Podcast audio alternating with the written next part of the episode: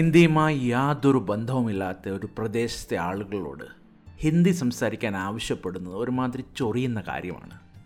ബിഹാരികളെ തമിഴോ മലയാളമോ സംസാരിക്കാൻ നിർബന്ധിക്കുന്നത് പോലെയാണിത്. എന്നാൽ ഇത് ഇന്ത്യയുടെ ബാൽക്കനൈസേഷനിലേക്ക് നയിക്കുമോ എന്നതാണ് ചോദ്യം.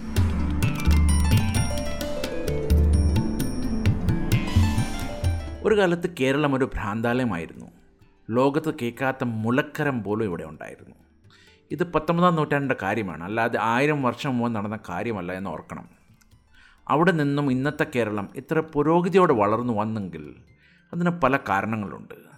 പക്ഷേ അതേസമയം പല പ്രദേശങ്ങൾ ഇന്ന് പഴയതിനേക്കാൾ മോശമായി എത്തിച്ചേർന്നു എന്ന് പറയുന്നതിൽ അതിനേക്കാൾ കൂടുതൽ സത്യമുണ്ടെന്നതാണ് വിശേഷം. ഈ കഴിഞ്ഞ ആഴ്ച ഇന്ത്യൻ സർക്കാർ ദക്ഷിണേന്ത്യൻ സംസ്ഥാനങ്ങളോട് കേർഡ് എന്ന് പേര് മാറ്റി പകരം ഒരു ഹിന്ദി പദമായ ദഹി എന്നാക്കാൻ ആവശ്യപ്പെട്ടു. ഇതാർക്കും മനസ്സിലാകുന്ന ഭാഷയല്ല. പിന്നെ എന്തിനു ചെയ്യണം? അങ്ങനെയാണ് എത്രയോ സംഭവങ്ങൾ.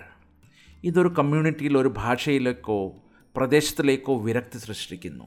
ഇത് അടിച്ചേൽപ്പിക്കുന്നവരെ വെറുക്കാൻ തുടങ്ങുന്നു. പിന്നീട് അത്യന്തികമായ സംഘർഷത്തിലേക്ക് നയിക്കുന്നു.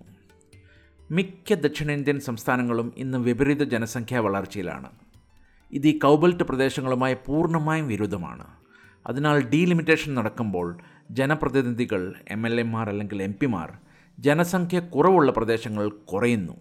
എന്നാൽ കൂടുതലുള്ള ജനസാന്ദ്രതയുള്ള പ്രദേശങ്ങളിലേക്ക് കൂടുതൽ നിയമസഭാംഗങ്ങൾ കൂട്ടിച്ചേർക്കപ്പെടുന്നു. അക്ഷരം പ്രതി അനുസരിച്ചതിനും ഒരു നല്ല കാര്യം നടപ്പിലാക്കിയതിനും ശിക്ഷിക്കപ്പെടുകയാണ് തെക്കൻ രാജ്യങ്ങൾ. ഇതിനെക്കുറിച്ച് ചിന്തിക്കുക. ഭ്രാന്താശുപത്രിയിൽ നിന്ന് കേരളത്തെ അതിന്റെ സാമൂഹിക ക്ഷേമ സൂചികയിൽ അമേരിക്കയേക്കാൾ മികച്ച സംസ്ഥാനങ്ങളിലേക്ക് നയിച്ച ചില ഘടകങ്ങൾ ചർച്ച ചെയ്യാം.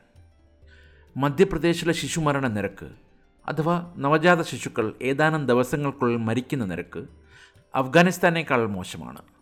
അതേസമയം കേരളത്തിൽ ഇതേ നിരക്ക് അമേരിക്കയേക്കാൾ വളരെ മികച്ചതാണ്. ആരെങ്കിലും മധ്യപ്രദേശിൽ ഇത് ഉന്നയിക്കുന്നത് കേട്ടിട്ടുണ്ടോ? എന്നാൽ ഒറ്റ രാത്രി കൊണ്ട് ഈ നാഴികക്കല്ലുകളെല്ലാം കേരളം നേടിയെടുത്തതല്ല. ഇത് സാധ്യമാക്കാനുള്ള ഏറ്റവും വലിയ പ്രേരണ വിദ്യാഭ്യാസമായിരുന്നു. ക്ഷേമരാഷ്ട്രത്തിന്റെ കാതലായ പ്രത്യയശാസ്ത്രമായ ഇടതുപക്ഷ രാഷ്ട്രീയമാണ് ഒരു കാരണമായി ചിലർ പറയുന്നത്. അത് ഭാഗികമായി ശരിയാകാം. എന്നാൽ പിന്നീട് പശ്ചിമ ബംഗാളിലോ ത്രിപുരയിലോ അത് സംഭവിച്ചില്ല.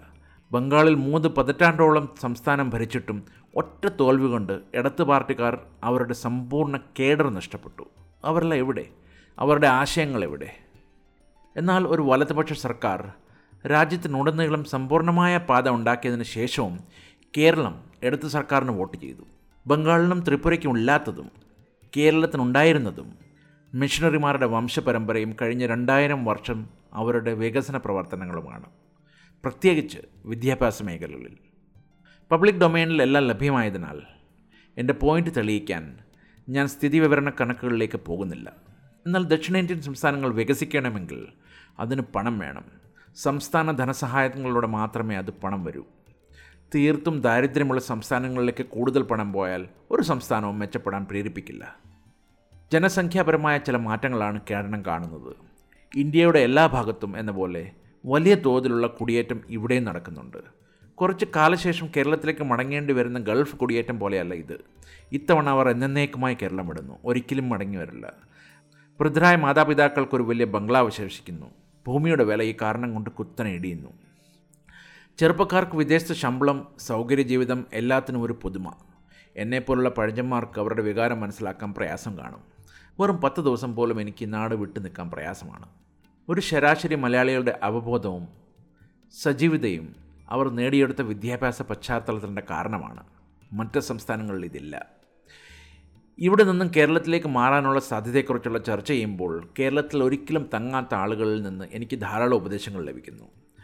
ഒന്നാമത്തതും പ്രധാനമായത് തൊഴിൽ പ്രശ്നങ്ങളാണ്. നിങ്ങൾക്കൊരു വീട്ടു ജോലിക്കാരനെ ലഭിക്കില്ല എന്നതാണ് ഞാൻ കാണേണ്ട ആദ്യത്തെ പ്രശ്നം. പിന്നെ ഓരോരോ പ്രശ്നങ്ങൾ അവർ കൊണ്ടുവരും. ഇതെല്ലാം പൊള്ളയായ വിഷയങ്ങളാണെന്ന് എനിക്കറിയാം. യഥാർത്ഥത്തിൽ ഇവിടുത്തെ ആളുകൾ ഈ തൊഴിലാളികളുടെ അടിസ്ഥാന അവകാശങ്ങൾ പോലും നോക്കാത്ത വിധം കുറഞ്ഞ വേതനത്തോടെ ഇണങ്ങി നിൽക്കുന്നവരാണ്. അവർ കേരളത്തിലെ ചെറിയ പട്ടണങ്ങളെ ഇവിടുത്തെ മെട്രോ നഗരങ്ങളിലെ സേവനങ്ങളുമായി താരതമ്യം ചെയ്യുന്നു. നമ്മൾ വിഷയം മാറിയോ എന്ന് തോന്നുന്നു. നോർത്ത് സൗത്ത് ഡിവൈഡാണ് നമ്മൾ ആരംഭിച്ചത്. യൂണിറ്റി ഇൻ ഡൈവേഴ്സിറ്റി എന്ന അടിസ്ഥാന തത്വത്തിലാണ് ഈ രാജ്യം ഒന്നിച്ചു നിൽക്കുന്നത്. ഏറ്റവും വലിയ കാരണം ഈ രാജ്യത്തെ ഒന്നാക്കി വെക്കുന്ന ഇതാണ്.